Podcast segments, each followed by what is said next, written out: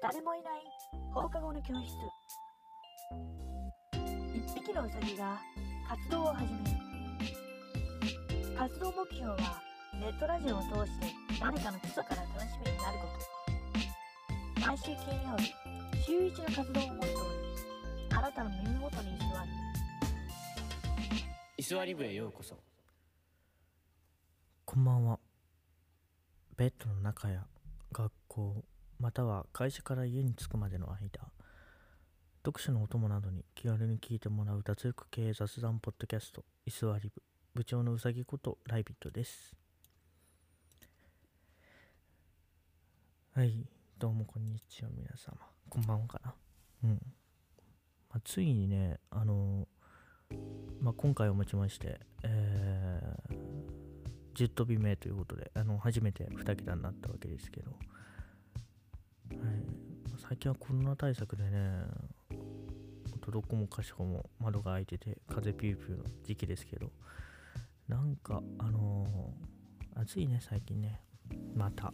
なんかずっと暑いって言ってる気がするけど、なんか寒くなったり暑くなったりで、なんかね、定まらないよね。うん。でさどこもかしこも窓が開いてるのよやっぱりだからあのこの前さあのー電車に乗ったわけ。うん。学校行くためにね。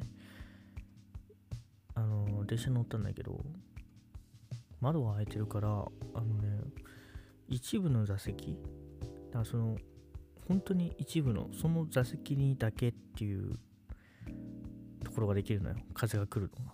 強風が来るのが本当その座席にだけっていう時があるのよ。えー偶然そこにね、女の人が座ってて、髪の毛がね、わしゃーってなってて、すごかったね。太陽かと思ったよね。太陽が来ちゃったのかと思ったけど。うん。だね。でもまあ、あの、まあ、大学に行くために、あの電車に乗ったとは言いましたけど、もうね、多分2週間、2、3、2週間ぐらいか、まだ。ぐらいね、もう電車に乗ってないのよ。言うたって。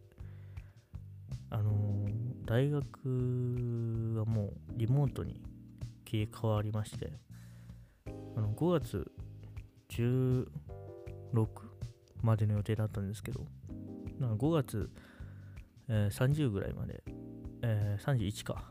だから5月いっぱいまで引き延ばしになっちゃって、あのー本当に、もうずっと家で、あの薄暗い部屋で、あの、リモート授業受けてるんですけど、いやー、なんかね、疲れるね、逆に。あと本借りてたんで、21に返さないといけないんですよ。それ返しに行くだけに、またあのあっち行かないといけないのめんどくさーと思って。16って聞いてたから借りたのにと思って。うーん。最悪。最悪だ。知らない、知らないし。返しますけどね、ちゃんと。まあ延長までして21だったんで、ほんと悩ましたね。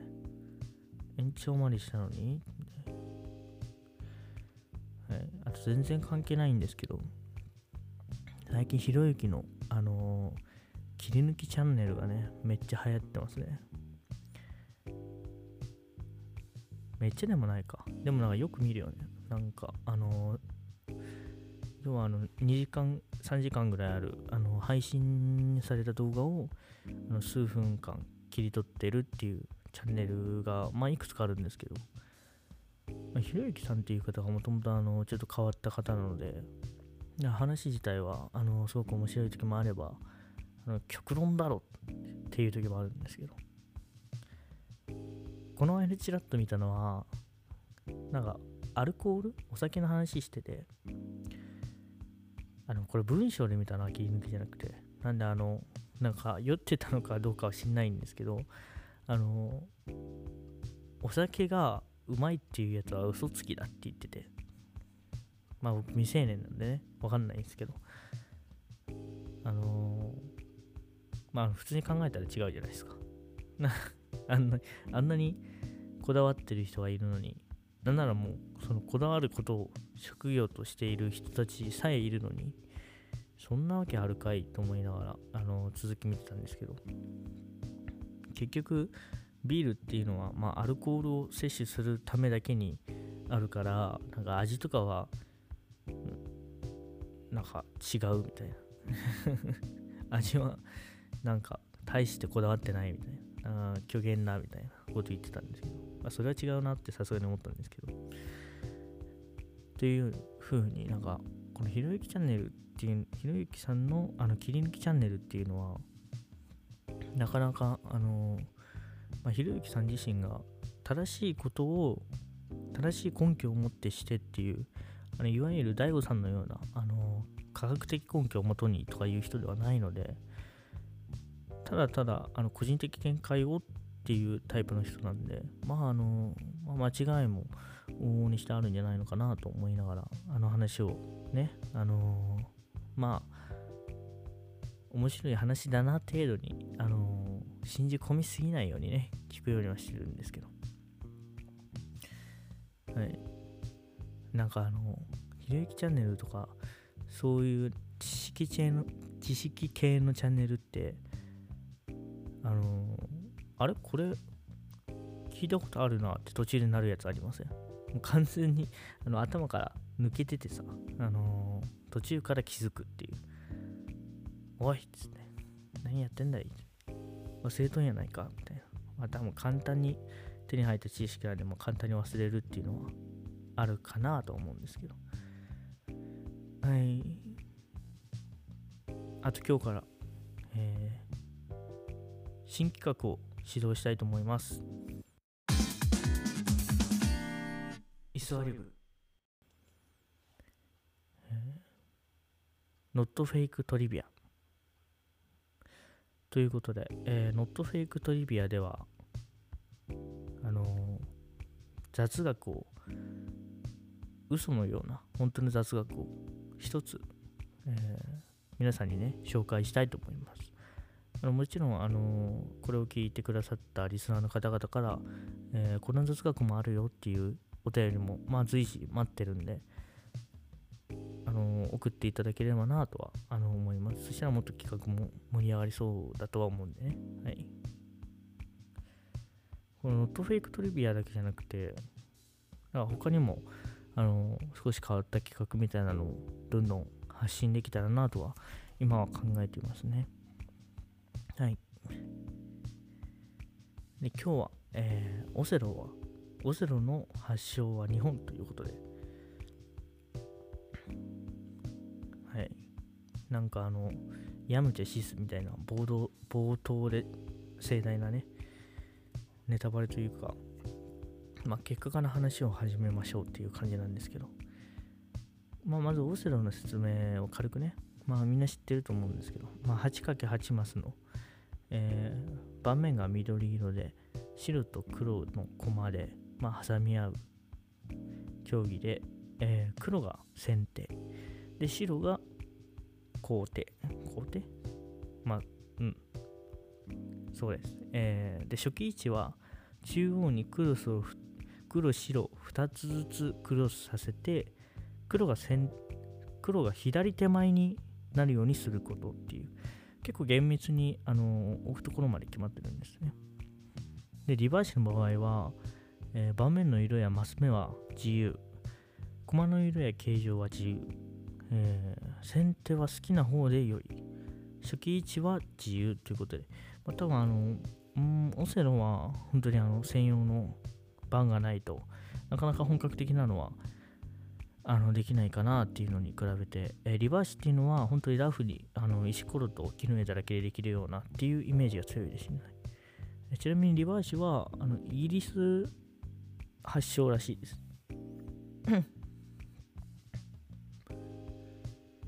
で、長谷川五郎さんっていう方が、えー、生みの親であって、あのー、なんでオセロを作ったのかっていうのというと、まあ、オセロの原型になるようなものっていうのが、あの囲碁のルールが分からなかったことによりできたんですね。だから長谷川さんは囲碁のルールが分からなかったんで、ハサミ囲碁、ハサミ囲碁っていうのを提案したんですよ。これもほとんど囲碁の原型になってて、黒と白でああ黒と白がもともと囲碁の、えー、駒じゃないですかだから、えー白と白で黒を挟めばその黒を取ることができる、まあ、逆も同様ですよね。黒と黒で白を挟んでもその白を取ることができるというまあほとんどオセロの ような形に近い感じなんですけどでもこれだったらまだねあのオセロ一つ単体としてのゲームというわけではないですね。はい。で、えーほんじゃ正式にゲームになったのはいつだろうっていうことであの長谷川さんが、えー大学生の時にハサミ語っていうのを、えー牛乳瓶の蓋でやったらしいんですね。でそれをおもちゃメーカーに持ち込んだことにより商品化。ちなみにおもちゃメーカーは佃ですね。おもちゃメーカー佃というところに持ち込んで商品化したんですね。でこの時で牛乳瓶の蓋っていうのはちょうど今の、えーオセロのコマのぐらいのサイズなんですね。はい。で当時は 4×4 とか 6×6 とか。っていうあのーていうんですかね。こうちっちゃいっていうかね。コマの少ないマスの少ない、えーオセロっていうのも結構出回ってたんですけど出回ってたらしいんですけど、えー、と 8×8 マスで落ち着いたのはこれ 8×8 にしないと必勝法が生まれてしまうと。で必勝法が生まれたらね結局この必勝法をどちらが先に仕掛けるかっていう、えーまあ単調な短絡な遊びになってしまうのでやっぱあのー面白くないんですねゲームとして。だから 8×8 マスになってます。はい。でオセロっていう名前は、えーどっから来たのかっていう。まああの僕らが僕らが、えー日常的に暮らしているとねまあこの3単あ 三単語じゃないわ。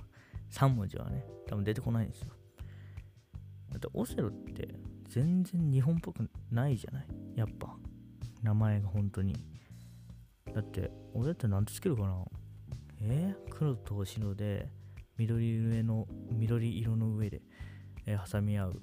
挟んで裏返ってってするゲームの名前なんてつけるかな黒と白でしょ？えー、なんだろう。塗りつぶしゲームみたいな。陣取りゲーム。うん。あでも陣取りゲームは微妙だな。なんか商品名としてはすごく引きがないなやっぱ。うんっていうあのこういう名前になってたと思うんですよ。黒白ハサミゲームみたいな。黒し黒白はっきりつけようぜゲームみたいな白黒ゲームとかかな。多分そんな名前になってたと思うんですよね。でもオセロっていうでもオセロって本当あの五感がいいですよね。でオセロっていうゲームあの名前のゲームになったのはこれオセロっていうのはシェイクスピアの四大悲劇の一つ。オセロから取っていると。急にめっちゃおしゃれ。だからあのオセロがハサミ将棋から来たっていうのがなんか余計信じられないですよね。チェスから来たんじゃないのかって思うぐらい。ほんとおしゃれな、えー由来で、うん、でこのオセロの内容っていうのが白人の妻を持つ黒人の夫オセロが登場するんですね。で敵と味方が頻繁に寝返りながら緑の平原で戦う物語なんですね。これも伏線回収ですよね。あの最初俺もあのなんで盤面が緑である必要があるんだろうと思ったらこれ多分平原で戦うっていうイメージなんですね。すごいな。本当に。あのそう思うと急におしゃれじゃないですかオセロって。うん。そういうゲームなんですね。だからもう兵力ですよね。オセロの駒っていうのすごい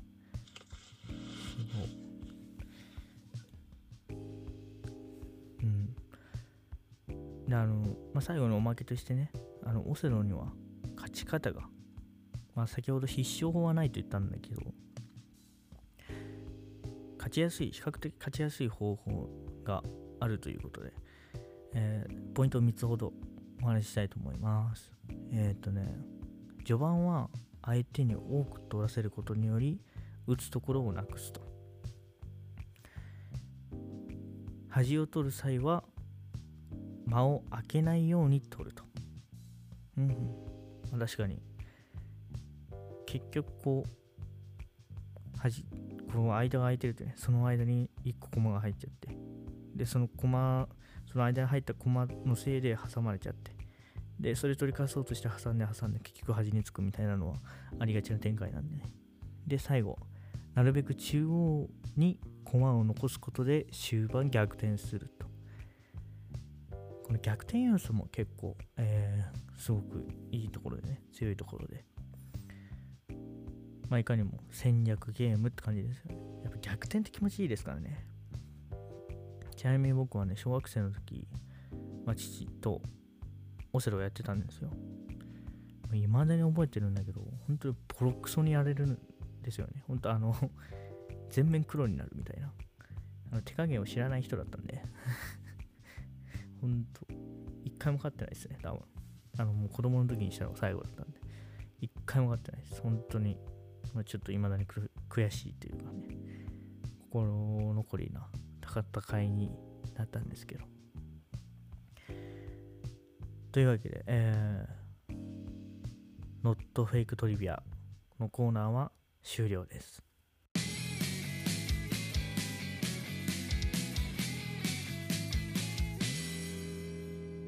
イスワリブエンディングトークなんですけど、えー、まあ本当にエンディングトーク何話そうかなって感じで。あのー、まあ金曜日の夜に毎週更新しているラジオなんですけど、えー、まあ明日、明後日は休みということで、皆さん、あの、なるべくね、外出はせずにね、あの家で静かにのんびりと暮らしてもらえればなと思うんですけど、まあ、いつまで外に出なければいいのかっていうのは、あの非常に疑問なところなんですけどね。まあでも、僕が思うにですよ。僕が思うに、ちょっとぐらいなら、出ていいんじゃないかなと。ちょっとね。なんかこうね、近所ぐらいだったら、まあ、旅行とかはさすがに今、あ今もうだんだんね、あのー、感染者数も増えてきてね、あのー、本当に嫌なんですけど、あのー、今旅行に行くってなると、まあ、結構あの白い目でね、見られるようなことがもしかしたらあると、あるかと、あるかもしれないんで、あのそれを避けるためにも、まあ、あのまあ、行っても近所のショッピングモールみたいなね、ところに、ちらっと顔出すみたいな。じゃあ顔出すっていうのもおかしいな。買い物に行くみたいなね、家族で行くみたいなのがいいのかなと思って。あの、本当に、まあ、冒頭にも言った通り、もうずっとリモートなんですけど、あのね、本当にリモートになるとね、とりあえずあの、んなんか隣に人がいないっていうだけで、なんかこんなにもだらけてしまうのかっていうぐらい、あの、すごい、あの、なんかね、ほとんど寝転んだみたいな状態で授業を受けたりし,、ま、してしまうので、なんかメリハリがないっていうかね、やっぱずっと同じところだし、あの、まあ、何より自分の家の、自分の部屋っていう、うん、一番いる時間の長い、共にした時間の長い場所で、えー、だらだらドロドロと授業を受けてしまっているので、まあ、そんな自分も戒めつつ、何の話してたっけ？あの、であの会話が成立しないね、これじゃ、本当に。多分もう寝ぼけちゃってるわ。はい。なんで、あの、皆さん本当に体調にだけは気をつけてね、えー、暮らしていってください。うんと、あのね、とりあえずたくさん寝た方が、たくさんはダメだね。だからあの7、8時間ぐらいは、本当に寝ないと体調崩すかもしれないんでね。寝てください。規則正しい生活をということで、あの、誰が言ってんだということで。だから部屋汚いんでね、そのうち片付けますけど。まあ、ラジオなんで見えないことをいいことに、部屋散らかしっぱなしで、えー、今撮ってるんですけどね。そのうち足の踏み場もなくなって、えー、逆立ちで歩かないとってなるんでね。ちょっとここが笑い納めということで、えー、オチということでね、させていただきますけど、絶対オチで言うことでとか言わない方がよかったよね。ちゃあ言うなって話なんですけど、えー、じゃあまあエンディングトークはこの辺にして、えー、イスワリブではお便りを募集しています。えー概要欄のメールアドレスまでお寄せください。えーまああの、募集している企画の企画に当てたメールとかね、もうじゃんじゃん待ってるんで、いつでもお寄せください。えーそれでは今日の部活はここまで。またお会いしましょう。さようなら。